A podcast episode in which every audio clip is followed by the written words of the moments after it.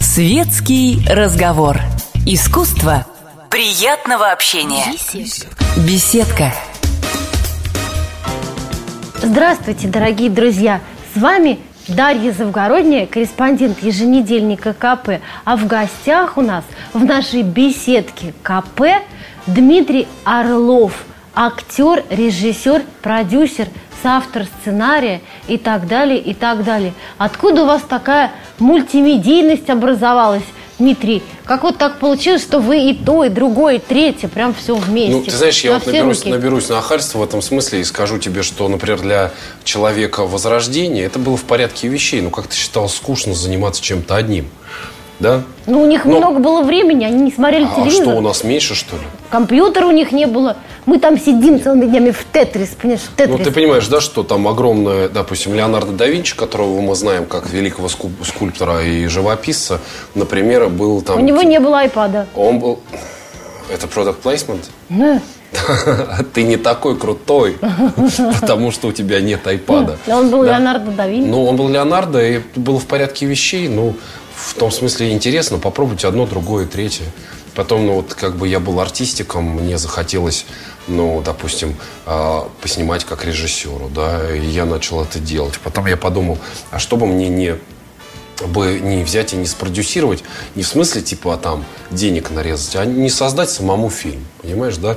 Но это называется, что я там был продюсером и так далее и тому подобное. Сейчас вот, например, я тебе только не удивляйся, я задумал а, а, модный дом. Ну, модный дом Да, еще да. задумал. Серьезно. А, Мы с Санечкой Вайнер, с прекрасным нашим дизайнером одежды, российским кутюрье, планируем создать такой как бы открытый модный дом, куда могут прийти молодые, по-настоящему талантливые э, дизайнеры, да, со своими идеями, со своими моделями и даже линиями, вот, которые мы воплотим, понимаешь, да? Но это все в зоне прет-а-порте, есть там, например, личная потребность, ну, в какой-то магазин не зайдешь, понимаешь, да, половинка женская вся там пестренькая, разноцветная, а, А мужская вся черненькая. Ну, сколько же можно, понимаешь, да? Вот. И на каких-то вот этих таких личностных э, потребительских м, темах возникла вот идея такая. Сейчас мы активно этим занимаемся. Я думаю, что там к осени уже мы как что-то покажем. Будет какой-то у нас бутичок, будет у нас э, салончик, где прям будет все это шиться на глазах. И будет женщин. написано Дмитрий Орлов. Нет, Нет? я не думаю, что это должно называться Дмитрий Орлов. Я А думаю, что почему же нет? ну, мне кажется, что какой-то вкусный, крепкий алкоголь может называться моим именем. Или, например, какой-то боксерские перчатки, что-то. Я не должен, ну, ну, какие-то, ну, на, на юбочке не должно быть написано. А для Дмитрий чего ж ты Орлов. вот это все делаешь-то? Продвигает Дмитрий у нас российских дизайнеров моды, как я поняла только что. Ну, не- не- нет, ну что значит продвигает? Ну, помогаешь там им, поддерживаешь, деньги. Нет, это никакая не благотворительность, это не для них, это для себя. Понимаешь, Ага. да? Для того, чтобы я, люди моего круга, люди там моих взглядов, причем лю- люди не только там мужского пола, но и женского, да, могли либо самостоятельно воплотить, да, какие-то свои идеи, либо прийти и попасть, ну, ты входишь в магазин, и там вот, ну, твоя вибрация, там вот все, как тебе нужно, понимаешь, да? Ну, по там бизнесу. такие курточки, это... Нет, ну, конечно, там а, и есть мотивация, что, ну, надо зарабатывать на этом. Это тоже имеет значение. А, конечно. а мы обнаружили с Дмитрием пере- в разговоре перед эфиром, что у нас у обоих очень значительное количество дизайнеров э, российских, очень талантливых, которых никто не знает. Вот я сегодня случайно, не случ- случайно не в платье от российского дизайнера, это платье из каннского черкизона, которое я в Каннах купила. В Каннах тоже есть черкизон. Но я Где очень там? люблю... Я был в Канах, я там не знаю. Там черкизон, ры- да, там ры- рынок рыночек. такой дешевой одежды, но это мы не будем сейчас обсуждать, это такая особенная вещь. А ты сейчас дала крутого. Ты в Каннах давно из Кан? То есть ты, ты была на фестивале или так вообще? Не, я так просто туда Лазурный езжу заехал, так загорать там. просто. Ну, Ну, да, там, там море. Ну, там же море, ну что. Там море. А вот, да, там этот князь Монако под боком, тоже Альберт, понимаешь, женился, тут, понимаете, вместо меня на Шарлин Уитсток. Но это не важно, понимаете, вот э, у нас у с Дмитрием много знакомых дизайнеров общих. Общих знакомых, вернее, разных знакомых, Ну, но есть хороших из дизайнеров. нас есть, да, да. Да, есть хорошие дизайнеры. И вот как ты думаешь, почему так складывается, что их никто не знает? Вообще такие классные вещи шьют, правда, а никто не знает. Ну, нет, дело же не в том, что, что, ты, что ты знаешь. Ты, правда заключается в том, раз уж мы про это заговорили, то, допустим, я не хочу там какой-то бренд называть, да, там есть там э, модный дом, да, или какой-то бренд, который называется именем человека. Но в этом модном доме он не главный, там, при миллиарде оборотов в год. А это не его деньги, не его бизнес, он работает в команде. Его брендуют как фамилию, но он просто дизайнер, который рисует. А у нас все же, понимаешь, ну у нас как бы вот там э, Зайцев, Юдашкин, но это как бы выходцы из советско-постсоветского э, пространства, и там все персонифицировано. Он и э, маэстро, он и хозяин, он и типа все денежки его, ну грубо говоря. А в нормальном сейчас современном мире это не так. Талантливый дизайнер, он шьет эти модели, но это не его бизнес. По найму, да. Вот и все. А у нас что мы сейчас там, фамилии же не будем называть? Все же во что упирается? Во что? В любом деле. Да хоть ты, сколько ты вложи в пиар, сколько ты вложи в рекламу, но если это не то, то никто не купит. Понимаешь, да? Ну... Я думаю, что суть фиаско именно в этом. Что вкладываются огромные средства не во что-то стоящее по-настоящему, а ну просто потому, что это моя дочка. Понимаешь, да? да? Или мой племянник, да. да. Ну и все. Но от того, что она твой племянник, или ты сколько ей миллионов долларов не дай, она же не нарисует гениальную картину и не напишет прекрасные стихи и не сошьет красивые штаны. Это деньгами не решается, это решается талантом. Вот. И наша задача в этом смысле это, ну, вот разыскать эти какие-то самородки и дать им возможность. Понимаешь, да? Ну и нормально на этом заработать. Ну, а вот ты сам лично одеваешься у кого-то из российских дизайнеров? Это, ну, может быть, твоих друзей, кто-то тебе шьет там? Нет, нет. Ты знаешь, вот сейчас просто почему-то пришла... Мне всегда было все равно, я был из того, что я из, из такой семьи, там настрой детей было, папа умер там рано, и не было денег. То есть я всегда одевался, ну, отчасти хуже, чем мои там одногодки, ну, одноклассники, даже в институте где-то там я не было возможности. Но я как-то себе воспитал ту нечувствительность, понимаешь, да? Ну, майка, ну, шорты, ну и все. А сейчас, ну, захотелось, понимаешь, да, ходить в красивом, ходить в том, что есть только у меня. И такая вот, ну, ну там есть, да, конечно, я лично замотивирован в этом смысле. Друзья наверняка, или девушка закралась. Девушка закралась. Куда закралась? Ну, в эту среду талантливых, бедных, неизвестных дизайнеров. Нет, нет, нет, вообще ничего. Я, я считаю, что котлеты надо отдельно, мухи отдельно, и я все это всегда разделяю. А, просто друзья. Да. Э, Дмитрий нам признался, что вот он участвует в программе на телевидении – которая называется на Первом канале. «Между нами девочками». «Между нами Вот девочками. я нормально признался, четыре раза в неделю показывают по центральному каналу, и тут я открыл тайну, да? Ну. Это я, это действительно я. Да, но мы-то смотрим ТВКП, вы же понимаете, Дмитрий. Я понимаю, Мы же люди-то светлые, э, то есть темные наоборот. Вот. И я видела, кстати, анонсы этой программы, видела там Дмитрий, он говорил какие-то интересные вещи. И вот ты сказал, что эта программа, она изменила твой подход э, к проблеме отношений мужчины и женщины вообще. Вот как-то повернула тебя в сторону женщин. Нет, ну ты знаешь, меня, меня не надо было поворачивать в сторону женщин, потому что я нормальный, обыкновенный мужчина, у меня нормальная первичная мотивация, я все время а, повернут к женщинам в своей жизни. Имеется в виду, что никогда в жизни мне не приходилось вот так часами, да, а, а задумываться и б участвовать в полемике а, по вопросам, ну вот а, отношенческих, да, вот мужчина и женщина, которые сводятся к чему, да, ну как всем нам, вот мужчинам и женщинам быть счастливыми. Понимаешь, да? Ну почему вот ты там влюблен, ты любишь, у тебя сильнейшее чувство. Проходит какое-то время, и ты ненавидишь этого человека, понимаешь? И хочешь, чтобы он просто как-то ушел из твоей жизни. Как это с нами происходит, и я вынужден был про все про это думать. Вот. И, соответственно, сделал, во-первых, какие-то личностные открытия. Потом у нас там пять не, не глупых людей. И это обмен, всегда приходят герои. И вдруг ты бах, и что-то понимаешь. А вот так. вот как вам героини, как вам российские женщины вообще? Ну, ты знаешь, вообще нету российских женщин. Ну как, средний, ну, так средний, нельзя. Ну, средний житель России – это женщина 42 лет, не там замужняя, как правило, по-моему, даже, мне так кажется, угу. по воспоминаниям. А может быть и нет. Я не знаю, откуда у тебя такое В прошлой переписи населения, прошлой разу, не этой. Сейчас, может быть, она постарше. Слушай, я, я честно тебе скажу, я Не хочу отвечать на этот вопрос, как тебе российская женщина среднестатистическая, потому что Э, нельзя, не могу я тут за всех, да, и нельзя обобщать. Каждый раз это какое-то отдельное прекрасное существо женского пола с какими-то своими завихрениями, с какой-то своей личной красотой или с чем-то таким личным, что не дает этой человеческой красоте воплотиться. Понимаешь, поэтому это каждый раз. Как тебе? Есть мега ужасные, есть мега прекрасные. Ну, вот как ты думаешь, что может не давать красоте воплотиться? Вот из-за чего? Из-за чего? Из-за чего все проблемы? Потому что говорят о национальной всегда проблеме, когда какая-то личная проблема. Говорят, а, это у нее типичная совершенно ситуация. Муж козел. А, ну да, но это же вообще там у нас так принято, что женщины наши ругают своих мужчин. На Западе этого нет.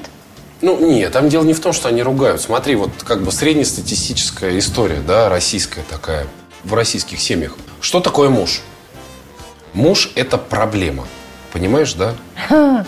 Он мало зарабатывает, он выпивает, да? Он свое время вместо того, чтобы тратить на ремонт забора и э, окучивание картофеля, он его тратит на рыбалку, понимаешь, да? Охоту и друзей в гараже. Да, проблема. Под этим своим «Жигулем». Для женщины среднестатистической муж – это проблема. Причем это проблема, которая на 70 там, восьмом месте. На первом месте что? Дети. Правильно? Дети. Вы мои дети. Забота о детях. Да. Там причем детям уже может быть по 40 уже лет, понимаешь, да, у них уже свои семьи, свои проблемы. Вот. Она все, у нее забота о детях, туда же подмешивается забота о внуках. Вот, они продолжают там их воспитывать, этих своих детей, а, влезают в их брак, в их отношения. Ну, мамки. Вот, дети. На втором месте что? Работа. Правильно? Работа, потому что работа – это деньги. Потому что надо кормить. Все понятно. Но это из 90-х годов, Нет, это не из 90-х, это с 13 века нужно было выживать. Ну, это нормально. Просто мы это не обсуждаем, хорошо это или плохо. Мы просто думаем. Да? Следующее, что на третьем месте? Забота о пожилых родителях. Правильно? Да, обязательно. Да, о пожилых родителях, о, о братьях и сестрах, о подругах и так далее и тому подобное. И еще куча-куча-куча-куча всего, там огород, там все дела. А, и там где-то на 79-м этот как раз вот муж проблема. Какой-то, да. Ну вот, в этом-то и все. И тема это передается из поколения в поколение, как бы от бабушки к маме, к маме к дочери, и понеслось. И в этом смысле ну, большинство женщин уже обречены своим взглядом на вещи. Мужчина, он создан, в общем, понимаешь, да, для наслаждения. Так же, как женщина создана для наслаждения мужчин. Они вместо того, чтобы для вдохновения. Ну, для, вместо того, чтобы наслаждаться жизнью, да, через друг друга, они вот эти вот заскорузлые там э, вековой давности пяти поколений назад, ну, как бы стратегии запускают и терзают друг друга, и не могут понять. Я, знаешь, было, я прям просто чуть сначала начал ржать, а потом засмеялся. Был свидетелем, сидит женщина лет 85, и рядом с ней сидят ее дети, да, там, начиная от 60 с чем-то, у нее там четверо или пятеро детей, тут внуки какие-то едят, все там как-то это, и она ест, и вдруг она начинает рыдать. И все там, ты чего, ты чего, бабуль, ты что? Это говорит, господи, как же я вас таких несчастных нарожала.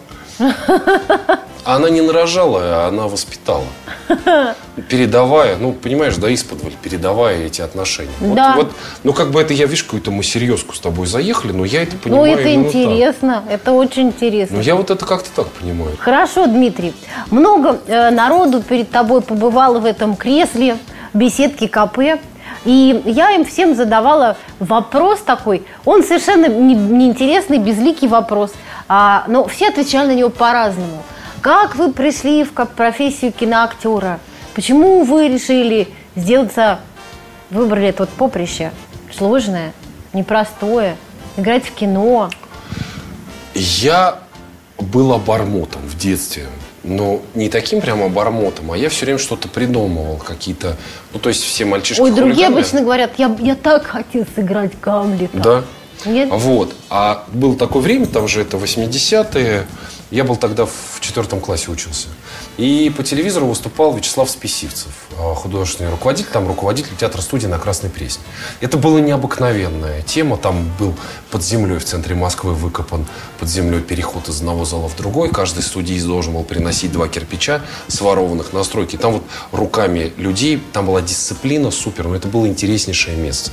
Э, я там, когда забегая вперед, скажу, шел учиться, то я выходил на, на станции метро Пушкинская и шел к Моссовету. От Моссовета, если вы себе представляете, была очередь, которую охраняли конной милиции, которая доходила до улицы Герцена. Понимаешь, да? Да. И это была очередь за билетами на полгода вперед на спектакли, в которых я, пятилетний мальчик, играл. Но было так. Я был шабутной. Этот Списивцев выступал по телевизору и сказал Вячеслав Семенович, он сказал, вы знаете, в каждом классе есть пару вот, ну, непосед каких-то шалопаев, хулиганов. Говорит, это наша публика, давайте их к нам. Это творческие люди, у нас для них созданы условия.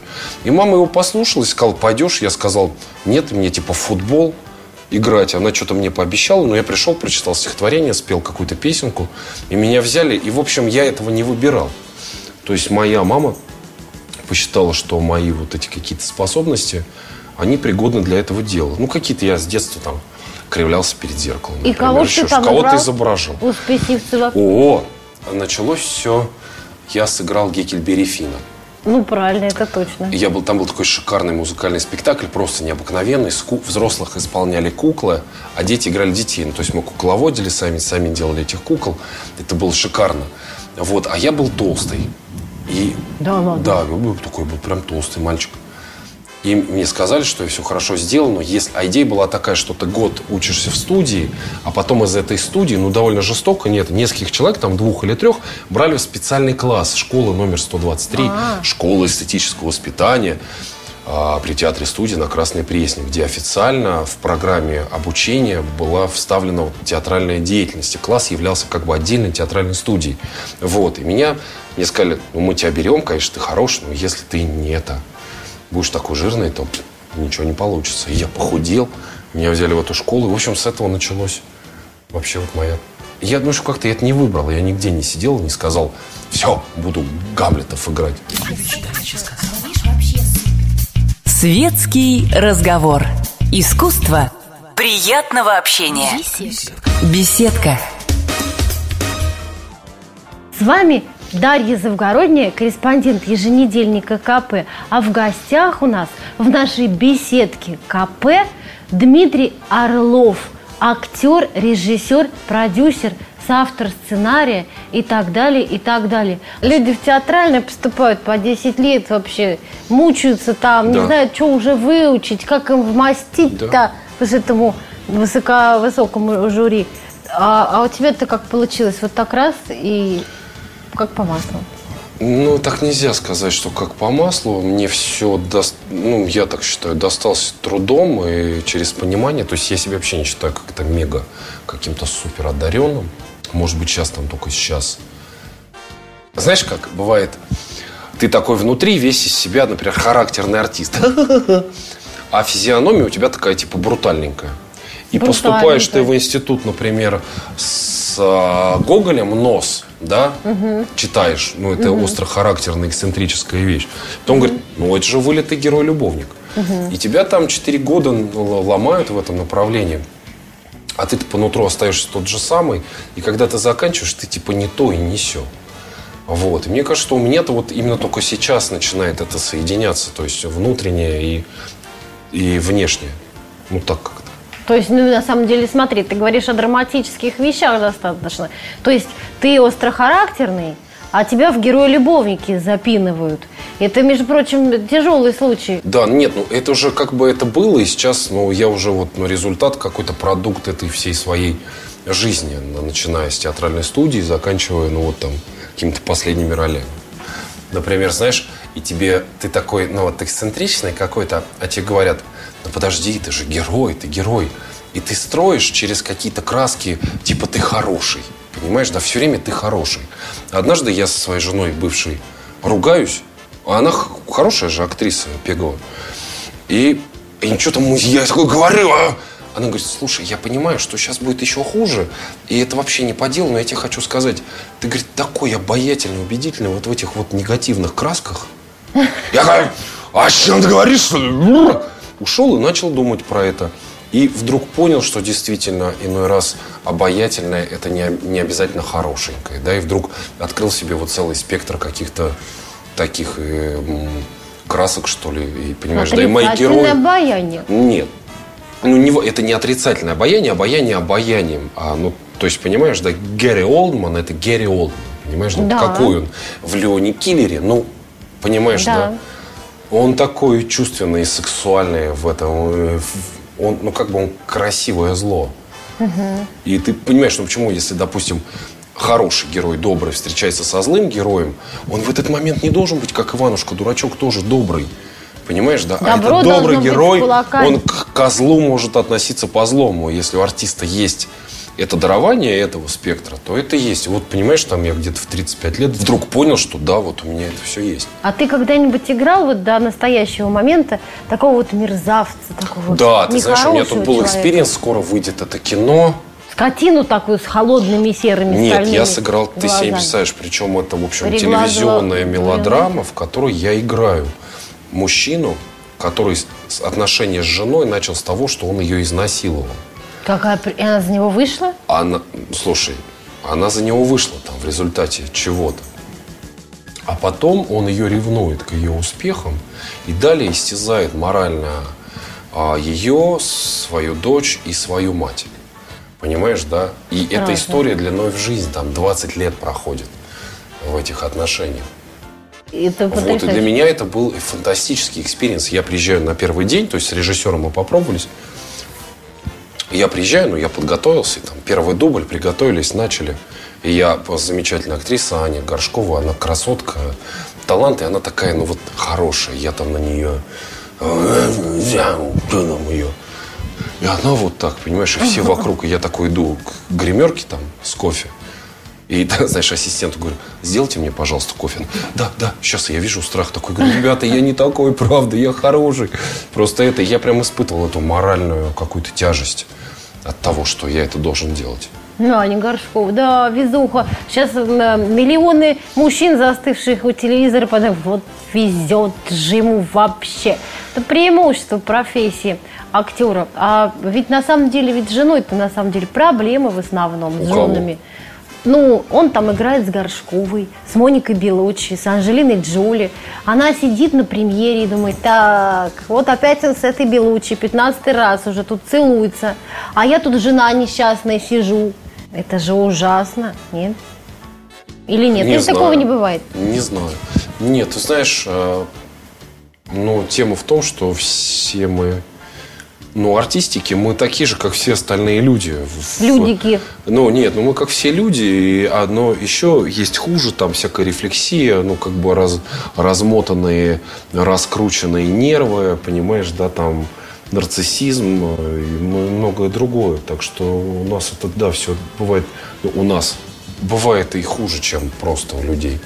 Конечно же, отношения, исполненные ревностью, и абстрагироваться, она там целуется на экране, говорит, ну, ты там это, говорит, нет, нет, это же не по-настоящему, ты же понимаешь. Ну да, то есть, да, в жизни тряпочку. актерских семей, ну, там либо, понимаешь, это находится в области табу, да, где люди сходятся, и это как, ну, часть брачного такого, брачного контракта. Ты Ну, артист, это не я актриса, обсуждаю. ну, вот Моника Белучи и Винсент Кассель. Ну, вот уж чего она в кадре вытворяет, а он еще похлеще, ну, как-то же они там нормальные эти Да. отношения свои, Так понимаешь, они, во- они, знаешь, они очень странные. Они вместе не живут.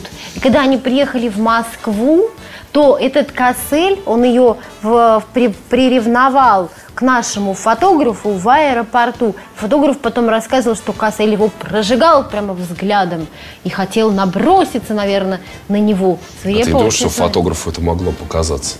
Да нет, Кассель, Кассель очень, по-моему, искренний мужчина. Хотя, нет, нет, нет, наш фотограф не такой человек, чтобы имитировать и придумывать. Нет. Ну, я Точно. не знаю, это какая-то частная история, которую ты рассказываешь. Ну, да, может быть так. У них какая-то там игра, правда, правда. А может быть, это пиарчик такой, на самом деле. Ты знаешь, многое, э, вс- ну, то есть много что неправда. я тебе открою тайну, многое неправда. То есть многие вещи делаются специально. Да? То есть так приехал Винсент Кассель с Моникой Белучи. Ну, приехал и приехал. Винсент Кассель приревновал свою жену Монику к фотографу. Это информационный повод. Вот Об да. этом все пишут. Вполне возможно, что Винсент ну, играет в такие игры. Да, между прочим, товарищи, не исключено. Хорошо, вернемся к твоей по профессиональной судьбе. А, у тебя есть любимые роли? Вот ты сыграл что-то, и ты это очень-очень... Ты знаешь, я по-другому тебе скажу. Есть роли, которые меня определили. То есть э, э, участие в фильме там «Брат 2», да, ну, угу. убедили меня в том, что я вообще нужен. А было как-то, это же 90-е, там, конец 90-х, работы нет, кино нет, в театр я не хотел, я там что-то кувыркался, ходил на какие-то кастинги, там, рекламы каких-то чипсов, потом понял, что, во-первых, моим лицом мало что можно рекламировать. Ну да. Покупайте наши, ну, навряд ли. Потом я понял, что это такой бизнес, просто нагоняют. Ну, угу. то есть агентство заказывают актерским агентством кастинги и просто всех подряд. Там тысячами.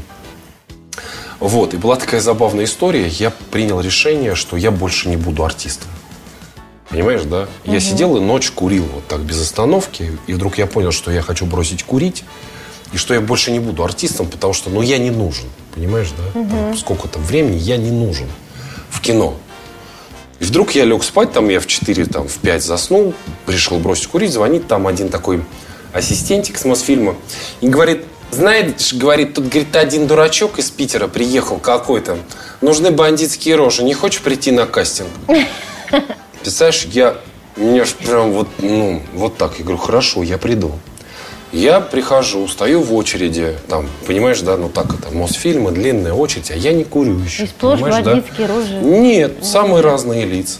Я стою такой, и мне вот на этом, на почве бросания курить, на почве всей этой депрессии личностной, у меня такое, ну, внутри прям, ну, зреет, вот раздражение, злость. Подходит моя очередь, я захожу в кабинет. Там сидит какой-то такой человечек с такими волосами в очочках. Ни здрасте, ни до свидания, вообще ничего не говорит. Так начинает фотографировать. Я сам подхожу, ну, как бы, мне даже сесть не предлагают. Я сижу, он так меня фотографирует, не говорит ни слова. Потом говорит, будешь играть у меня в кино? я, представляешь, я вот это все накопил. Ну, я понимаю, что там что-то должно быть. Я ему говорю, а слова дашь? Ну, и представляешь, да, сейчас я не могу этого показать, но в этом было столько энергии, что он вдруг как-то вышел из этого состояния, так вдруг меня увидел и говорит, да, дам. А я приезжаю, и оказывается, как ну, леген... говорит легенда, этот эпизод с этого бандита в фильме Балабанова «Брат 2» про Салтыкова и вообще слова этих героев, вообще этот герой был написан Лешей специально вот, ну, вот в ночь перед съемкой. Ну, э, ну, Леша Алексеем Балабановым, понимаешь, да. Потом это... Потом я узнал, понимаешь, да, когда я уже оттуда вышел, когда я получил эту роль, со словами, я узнал, что это Алексей Балабанов, там, который снял «Брата», который снял про уродов и людей. Ну, то есть, мега фигура талантливейший режиссер. И это меня определило. Вот, это, это первое. Потом, конечно, роль в «Небо, самолет, девушка». А, понимаешь, очень важно в актерской судьбе это доказать, что ты исполнитель главных ролей. Mm-hmm. Да? Ну, то есть ты можешь быть очень талантливым артистом, красавчиком, все, но не обладать вот этой способностью, что ты просто так долго на экране, ну и не скучно, типа.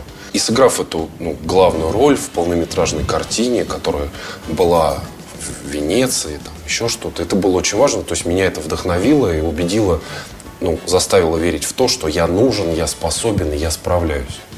Вот, пожалуй, это, ну, как бы действительно две главные роли в моей жизни, ну, как в карьере.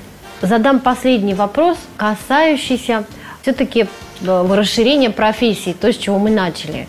Стал сценаристом, потом мы перешли на дом моды, ты-ты-ты, режиссером, продюсером. Да. Ты можешь рассказать а, о картине, которую ты бы хотел снять? Вот что в ней должно быть? Самое главное. Ты знаешь, на самом деле есть пару литературных произведений, которые бы я хотел э, экранизировать, неважно в какой роли. Ты хоть одно-то назови, я понимаю, что сглазить неохота. Не Или скажу, писатель. я сейчас как скажу, так и все. И ничего не получится, Да, не, не хочу говорить. Есть какие-то идеи, давай я так отвечу. В общем, Дмитрий Орлов у нас в гостях был, человек, а, а, полный Человек идеями, оркестр, да. полный, полный оркестр. Наша рубрика называется «Беседка КП» и я Дарья Завгородняя. Горячий кофе, светский разговор, интересные персоны, хорошая компания. Беседка. Уютное место для душевного разговора.